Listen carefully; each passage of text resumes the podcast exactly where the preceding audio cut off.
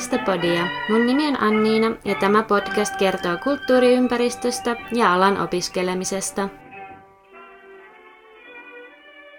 Tässä jaksossa pohditaan kaupungin osan muuttuvaa kulttuuriympäristöä. Tarkastelukohteeksi olen ottanut Tammelan kaupungin osan Tampereella. Sanotaan, että Tammelan kaupungin osa on Tampereen sydän.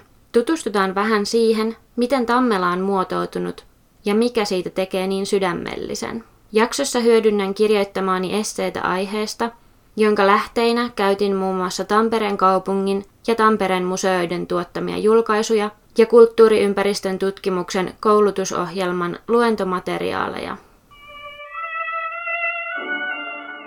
Tammelan alueeksi usein ajatellaan kolmen eri kaupungin osan muodostama kokonaisuus, Tampereen ydinkeskustan itäpuolella. Kuulijoille, jotka eivät ole Tampereelta, tiedoksi, että Tammela on siis se kaupungin osa, jonka torilla nautitaan ne perinteiset mustat makkarat. Tampereen kaupungin nettisivuilla Tammelasta kerrotaan esimerkiksi näin. Lainaus.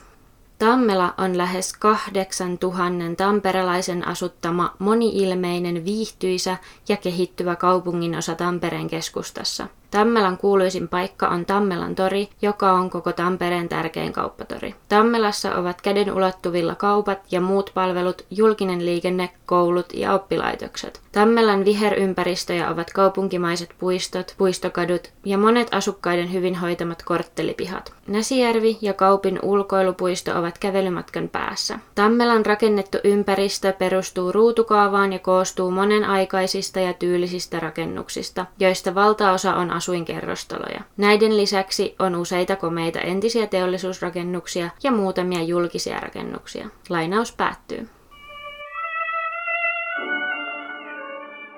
Katselin kahden ja puolen vuoden ajan elämää betonikerrostalon toisen kerroksen ikkunasta Tampereella Pohjois-Tammelassa Osmonmäen kaupungin osassa. Osmonmäki on Tampereen 14 kaupungin osa, joka yleensä lasketaan osaksi Tammelan kaupungin osaa Tammela A ja Tammela B lisäksi. Vaikka mun asuinpaikat on nykyään toiset, palaan usein kävelyreiteilläni Osmonmäelle ja Tammelaan katselemaan sen mielenkiintoista kerroksellisuutta. Kulttuuriympäristön näkökulmasta alue avautuu ihan uudella tavalla. Kulttuuriympäristö konseptina on ollut käytössä Suomessa 1990-luvulta lähtien ja alkuun käsittänyt lähinnä rakennettua kulttuuriympäristöä. 2000-luvulla kulttuuriympäristön periaatteiksi tulivat rakennetun ympäristön rinnalle arkeologinen kulttuuriperintö ja maisema. 2010-luvulla lopulta aineettoman kulttuuriperinnön käsite on tullut myös vahvemmin keskusteluun kulttuuriperinnön määritelmästä.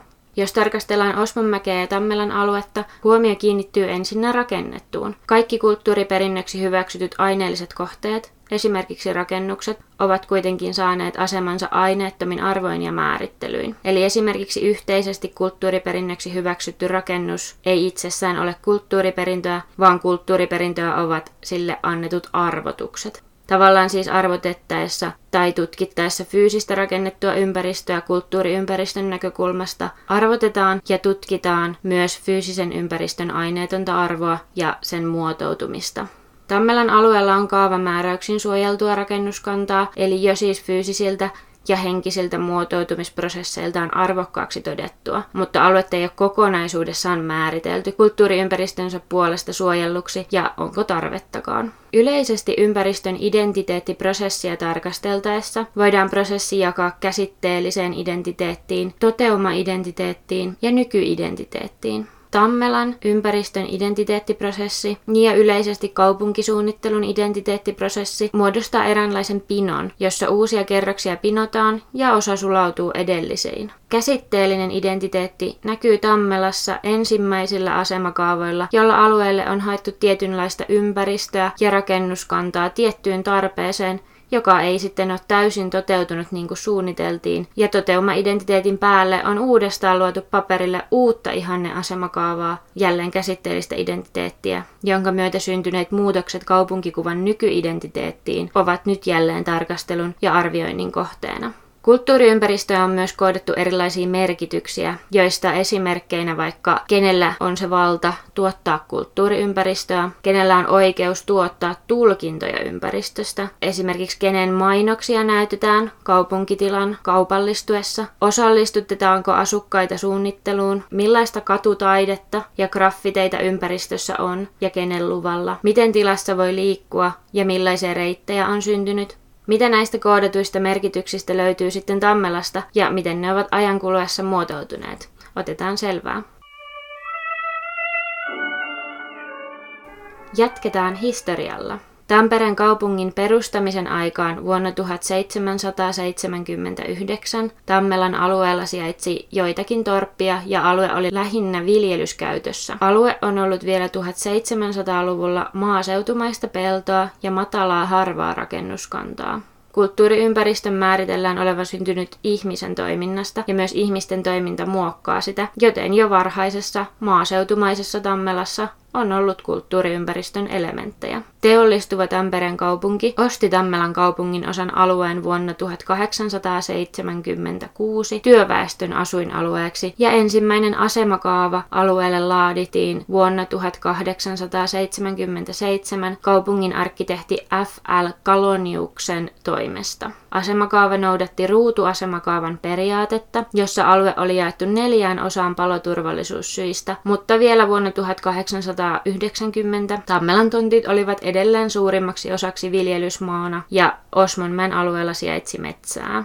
Ruutuasemakaavan toteutuminen ja Tammelan ja Osmonmäen muuttuminen maalaismiljööstä kaupunkimaisemaksi alkoi vasta vuoden 1890 jälkeen. Alueelle muodostui yksi kerroksisten puurakenteisten kaupunkitalojen umpikortteliryhmiä vehreine sisäpihoineen. Umpikortteleissa oli nähtävissä Jugendin ja uusrenesanssin tyylipiirteitä. Kaupunkimiljö alkoi muodostua umpikortteleiden myötä, mutta matalan rakennuskannan ansiosta alue luultavasti pysyi avarana tavarana ja Pohjolan aurinko saavutti myös sisäpihat. Tammelan ja Osmonmäen kaupunki luonto on luultavasti ollut vielä 1800-luvulla pitkälti rakentamisen alta väistyvää peltoa ja metsää, kunnes Osmonmäelle perustettiin Osmon puisto vuonna 1911, joka toi alueelle suunnitellumpaa luontokokemusta. Ympäristö muodostaa käytännössä jakamattoman kokonaisuuden, mutta teoriassa siinä voidaan erottaa luonto, ihmisen muokkaama luonto ja rakennettu miljöö fyysisen ympäristön ollessa jatkumo, jonka ihmisen muokkaamassa osassa muodostuu kulttuuriympäristö. 1800-luvulla Osmonmäen pohjoisosien metsä on voinut olla melko luonnontilaista ja kaikki luonnon ilmentyvät nähtävissä luonnontilaisesta muokattuun ja puiston valmistumisen myötä rakennettuun luontoon.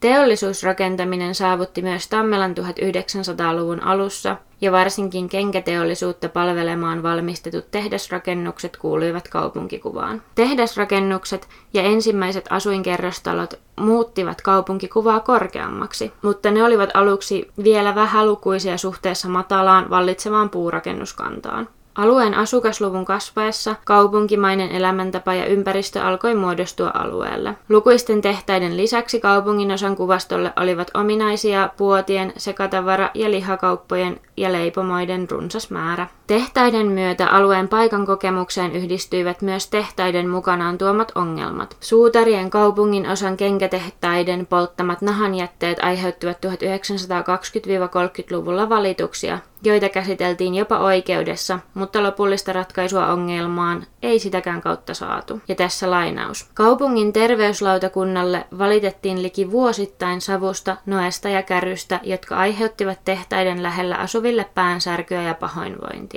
Asutuksen laajentuessa ja kerrostalojen yleistyessä ongelmat kärjistyivät, kun joidenkin tehtaiden piiput ylsivät vain asuntalojen ylempien ikkunoiden tasolle. Piippujen jatkaminen olikin ratkaisu, jolla ongelma tavallisesti saatiin pois päiväjärjestyksestä. Lainaus päättyy. Teollistuva kaupungin osa muuttui teollisuuden ehdoilla, mutta teollisuudenkin oli mukauduttava asukkaiden hyvinvoinnin parantamiseksi. Myös sodat ovat vaikuttaneet Tammelan ja Osmonmäen alueen kulttuuriympäristöön, sillä Osmonmäen alueen rakennuskanta kärsi tuhoja vuoden 1918 sisällissodassa. Alueen rakennuskantaa moukaroitiin uudestaan toisen maailmansodan aikaan, sillä talvisodan ensimmäiset pommitukset Tampereella 21.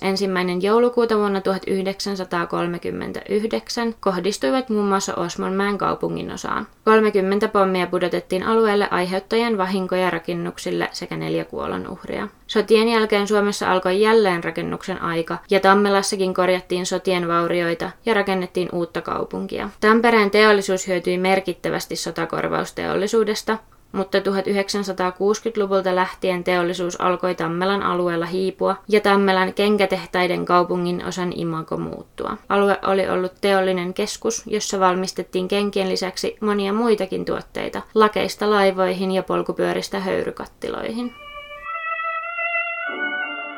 Vuonna 1966 hyväksyttiin Antero Sirvien laatima asemakaavamuutos Tammelan alueelle, joka teki lopullisesti puukaupungin osasta 6-7 kerroksisten betonitalojen betonikaupungin häivyttäen vähitellen alueen ruutuasemakaavaa. Alue alkoi lähiöityä kaavamuutoksen ja kaupunkeihin suuntautuvan muuttoliikkeen myötä, kun koko maan yhteiskuntarakenne muuttui agraarisesta kohti modernia. Asemakaavamuutoksessa oli määritelty kortteleiden sisäosiin autottomat oleskelu- ja leikkialueet, joiden läpi pääsi kuitenkin edelleen kulkemaan jalan. Tämä päätös oli näkyvissä vielä 2020-luvun Tammelassa, jossa kevyen liikenteen väylät pujahtelevat asuinkerrostalojen ali ja idyllisten pihapuutarhojen läpi, luoden omaleimaisen kulkukokemuksen kaupungin osassa liikkuville. Vuoden 1966 kaavaselostuksessa oli määritelty yleiset välttämättömät asiat, kuten rakennusten kerrosala, autopaikat ja niin edelleen, mutta yksityiskohtaisia ohjeita rakennuksen julkisivujen ulkonäköön oli vältetty, jotta rakennusten arkkitehtooninen ja käytännöllinen muotoilu olisi niin vapaata kuin mahdollista. Alueelle muodostui ajan lähiölle tyypillinen avoin lamellitalorakenne. Kerrostalot nousivat alueelle korottaen koko kaupungin osan keskimääräisestä rakennuskorkeutta, jättäen ympäristönsä silti vielä vehreää puistomaista sisäpihaa. 1970-luvulla rakennettujen lähiöiden ja lähiömäisten alueiden asuinympäristöjen suunnitteluperiaatteet eivät vastanneet hyvän ympäristön tasoa, ja tähän puuttui 1970-luvulla jopa silloinen rakennustoiminnan ylimmästä valvonnasta vastaava sisäasiainministeriö. Mutta voidaan miettiä, että kenen ympäristötasosta puuttumisessa oli tuolloin kysymys, asukkaan vai arkkitehdin. Ympäristö luo ihmiselle ne aineelliset olosuhteet, joiden kanssa hän on jatkuvasti vuorovaikutuksessa. Ja 1960- ja 70-luvujen kerrostaloasunnot olivat moderneja, valoisia ja puhtaita, pienistä ja huonosti varustelluista puutaloista ja maaseudulta tulleille ihmisille.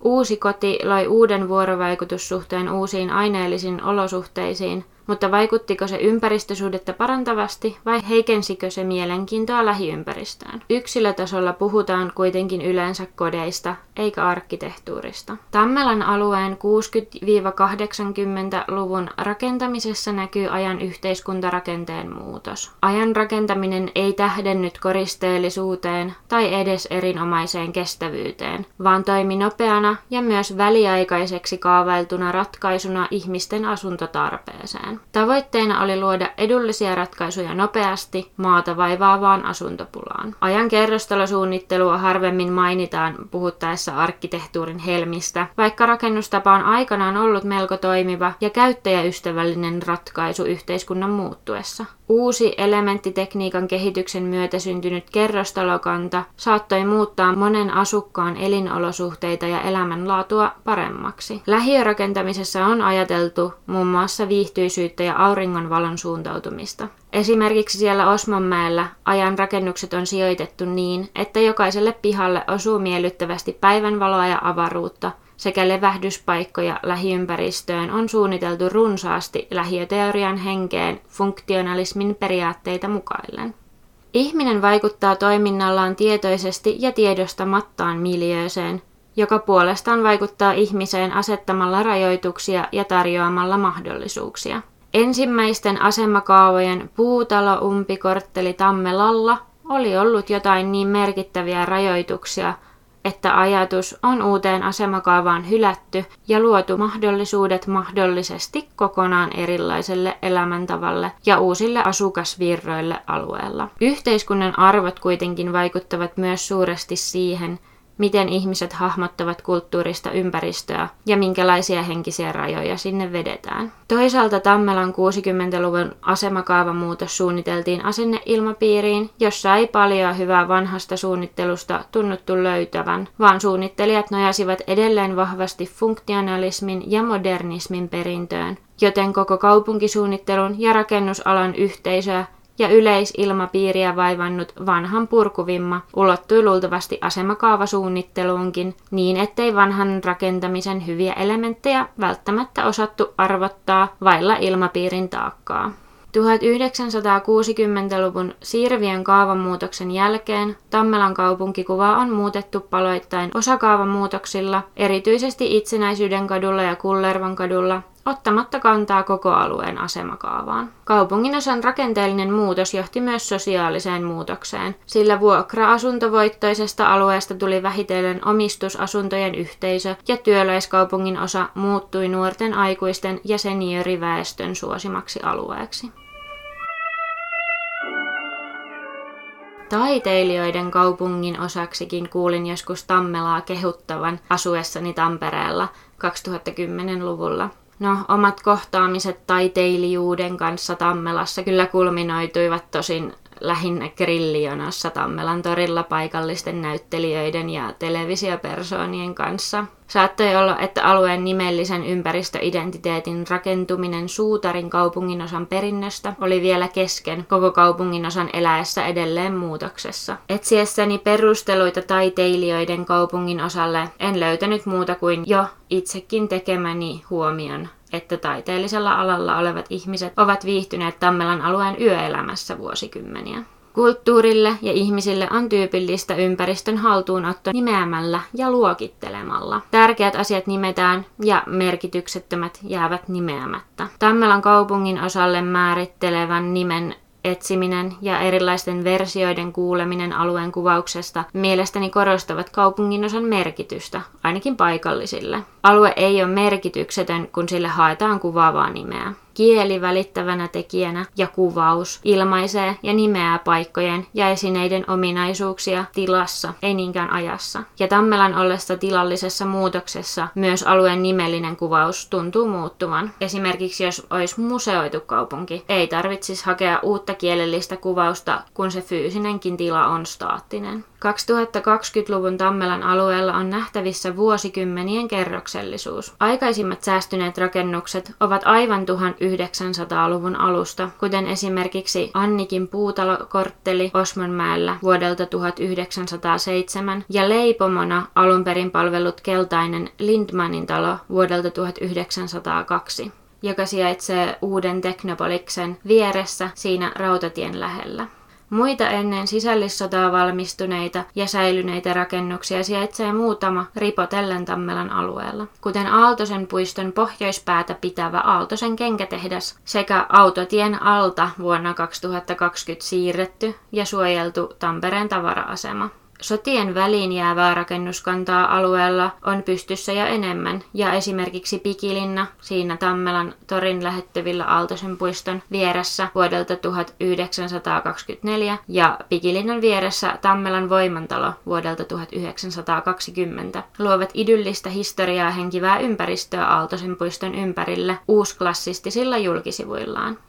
Valtaosa Tammelan ja Osmonmäen rakennuskannasta edustaa tyyppiesimerkkejä 60-80-luvun rakentamisesta. Ruskeaa pintaa, pesubetonia, tasakattoa, tehostevärejä ja tiilipintaa Nämä voi kaikki nähdä esimerkiksi Osmonmäen alueella. Vaikka rakennusten muotokieli on yksinkertaista, arkkitehtuuria on pyritty tuomaan esille materiaaleilla ja väreillä. Aikakauden kerrostalokannan tulevaisuus saattaa olla uhattuna huonon kuntonsa ja toisaalta matalan kerroskorkeutensa ja aikakauden rakentamisen arvottamisen vuoksi. Sitten tuoreempaa arkkitehtuuria Tammelan alueella edustaa esimerkiksi no, vähän täydennysrakentamisen hengessä nousseet tornitalot, kuten Luminari vuodelta 2019 siinä Itsenäisyyden kadun varressa, ja PMK-torni vuodelta 2018, joka on ihan siinä PMK-talossa kiinni radan varressa.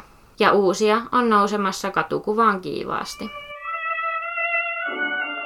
Tammelan yleissuunnitelman mukaan Tammelan kaupunginosassa ei synny selkeästi hahmottuvaa katutilaa, vaan aluetta luonnehtii useimmiten varsin satunnaisten ja kooltaan vaihtelevien sekä hajanaisten aukioiden tilasarja, joka ei tue Tammelan kaupunkitilallista katuhistoriaa, vaan jäsentämättömyys heikentää Tammelan tilallista voimaa ja samalla sen asemaa itäisen kaupunkialueen keskuksena, mistä syystä täydennysrakentaminen Tammelassa on kaupunkikuvallisesti erittäin perusteltua. No, jos me ajatellaan tilaa eletyn ympäristön käsitteenä, sitä voidaan lähestyä esimerkiksi tilan tuottamisen kautta, tilan ja elämän rytmin kautta tai tilan tunnelman ja tunnun kautta. Tämä Tammelan hajanaisten aukioiden tilasarja on rytmittänyt monen elämän ja alueelle on muodostunut Mun mielestä lähiön geniuslogi. Tammelan ja Osmanmäen lähiö asuinalueen erikoisuus muihin Suomen suurien kaupunkien lähiöihin verrattuna on se, että se on todella lähellä kaupungin ydinkeskustaa, sillä suurin osa alueen aiemmasta historiallisesta vanhemmasta rakennuskannasta on alueelta tuhoutunut. Tammelan kaupungin osa on brändätty Tampereen täydennysrakentamisen edelläkävijänä. 70-luvun avointa ja tilavaa lähiösuunnittelua on alettu täydentää ja viedä takaisin kohti 1900-luvun alun umpikorttelirakennetta. Tammelan alueelle on tehty uusi korttelisuunnitelma 2017, joka pohjautuu Tammelan yleissuunnitelmaan vuodelta 2012. Korttelisuunnitelmassa keskeisiä teemoja ovat muun muassa taloyhtiön toiveiden kuuleminen, nykyisen rakennetun ympäristön ja rakennusten arviointi, pysäköinnin uudelleen ideointi ja Tammelan kaupungin osa identiteetti ja sen vahvistaminen. Sivusta kuunnellessa nykyisiä eläkeikäisiä alueen osakkeen omistajia yleisötilaisuudessa alueen rakennushankkeesta vuonna 2018 aloin pohtimaan, täyttyvätkö nämä edellä mainitut tavoitteet, jos 1970-luvun Tammelaan juurtuneet asukkaat vastustivat täydentämistä yleisötilaisuudessa ehkä melko kiivaastikin. Halutaanko alueella todella vahvistaa kaupungin osa identiteettiä vai luoda uutta identiteettiä ja brändätä Tammelaa pois eläkeläisten taiteilijoiden ja opiskelijoiden kaupungin osasta, josta löytyy sekä historiallista arvoa että tilaa hengittää. Onko asukkaiden osallistamisessa kyse hypoteettisista, nuorista, trendikkäistä ideaaliasukkaista, eikä tästä aktuaalisesta väestöstä? Kulttuuriympäristöstrategia delegoi kulttuuriympäristöstä huolehtimisen vastuuta myös kansalaisille itselleen. Mutta Tammelan alueella asukkaiden merkitykselliseksi kokeman ympäristön purkamisen ja täydentämisen vastustus ei tuntunut tuottavan tulosta, sillä vuonna 2018 yleisötilaisuudessa esitellyn korttelisuunnitelman pohjalta vuonna 2020 on jo vanhat rakennukset purettu alta ja kortteliin on noussut uutta korkeaa rakennusta kiinni tontin katurajaan. Eli ainakaan tätä avointa korttelia ja yhteisöllistä pihatilaa ei nähty säilyttämisen arvoisena vuonna 2018 Tammelassa. Tampereen kaupungin sivustolla täydennysrakentamisesta puhutaan näin. Lainaus. Yhteistyössä talo- ja kiinteistöyhtiöiden kanssa Tampereen kaupunki on tehnyt täydennysrakentamiseen johtaneita korttelisuunnitelmia ja asemakaavamuutoksia.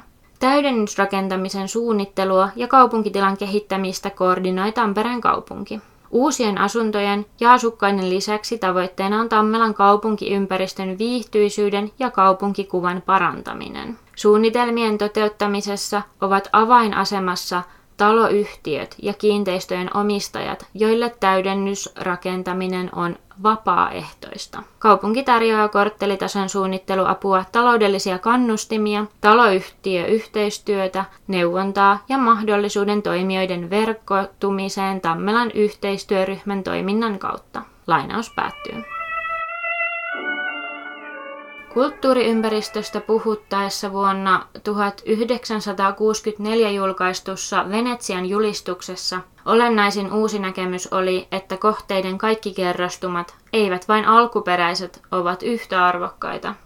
Jos julistuksen olennaista pointtia soveltaisi suoraan kaupungin kulttuuriympäristöön, olisi lähes mahdotonta täydentää tai muokata ympäristöä.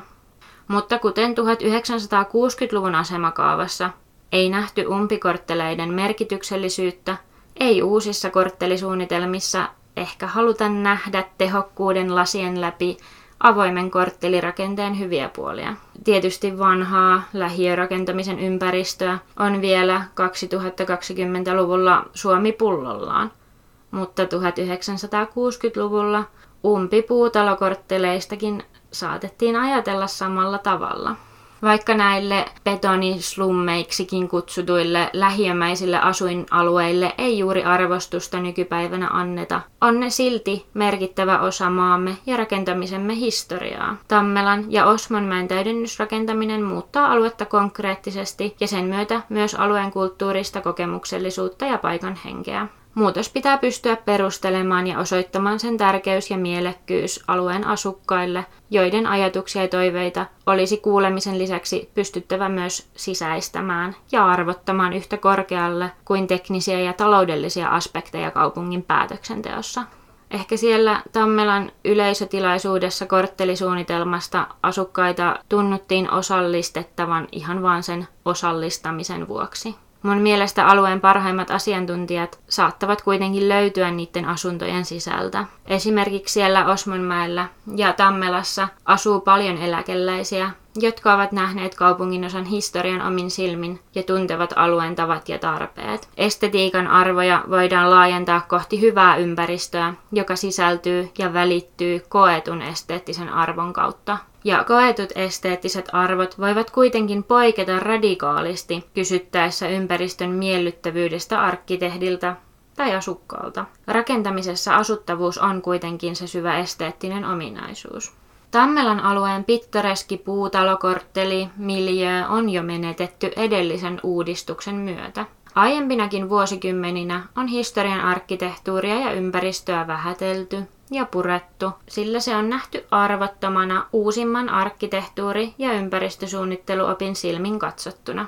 Itse toivoisin Tammelaan ja muillekin lähiömäisille täydennettäville asutusalueille harkitsevaisuutta täydennysrakentamisen kanssa. Lähiöarkkitehtuurin oivallukset saattavat piillä kaupunkirakenteessa, sen avoimuudessa, vehreissä istutuksissa ja yhteisöllisissä pihapiireissä sekä niiden jäsentymisessä. Ne ovat alueen ympäristökokemuksen kulmakiviä ja elementtejä, joiden perusteella joskus voidaan arvottaa myös kohteita kulttuuriympäristöksi. Lähialueiden purku- ja muokkausvimmalla saatamme jälleen tuhota jotain, minkä perään joku sadan vuoden kuluttua itkee Vapriikin näyttelyssä, kuten kuulin käyneen vuoden 2018 kadonneet kaunottaret näyttelyssä, joka esitteli Tampereen alueelta purettuja uusrenesanssi- ja jugendkauden rakennuksia. Näyttelyn aineistosta on muuten koottu myös kirja, jota myydään ainakin Vapriikin museon kaupassa, jos uusrenesanssi- ja Jugendkauden rakentaminen Tampereella kiinnostaa.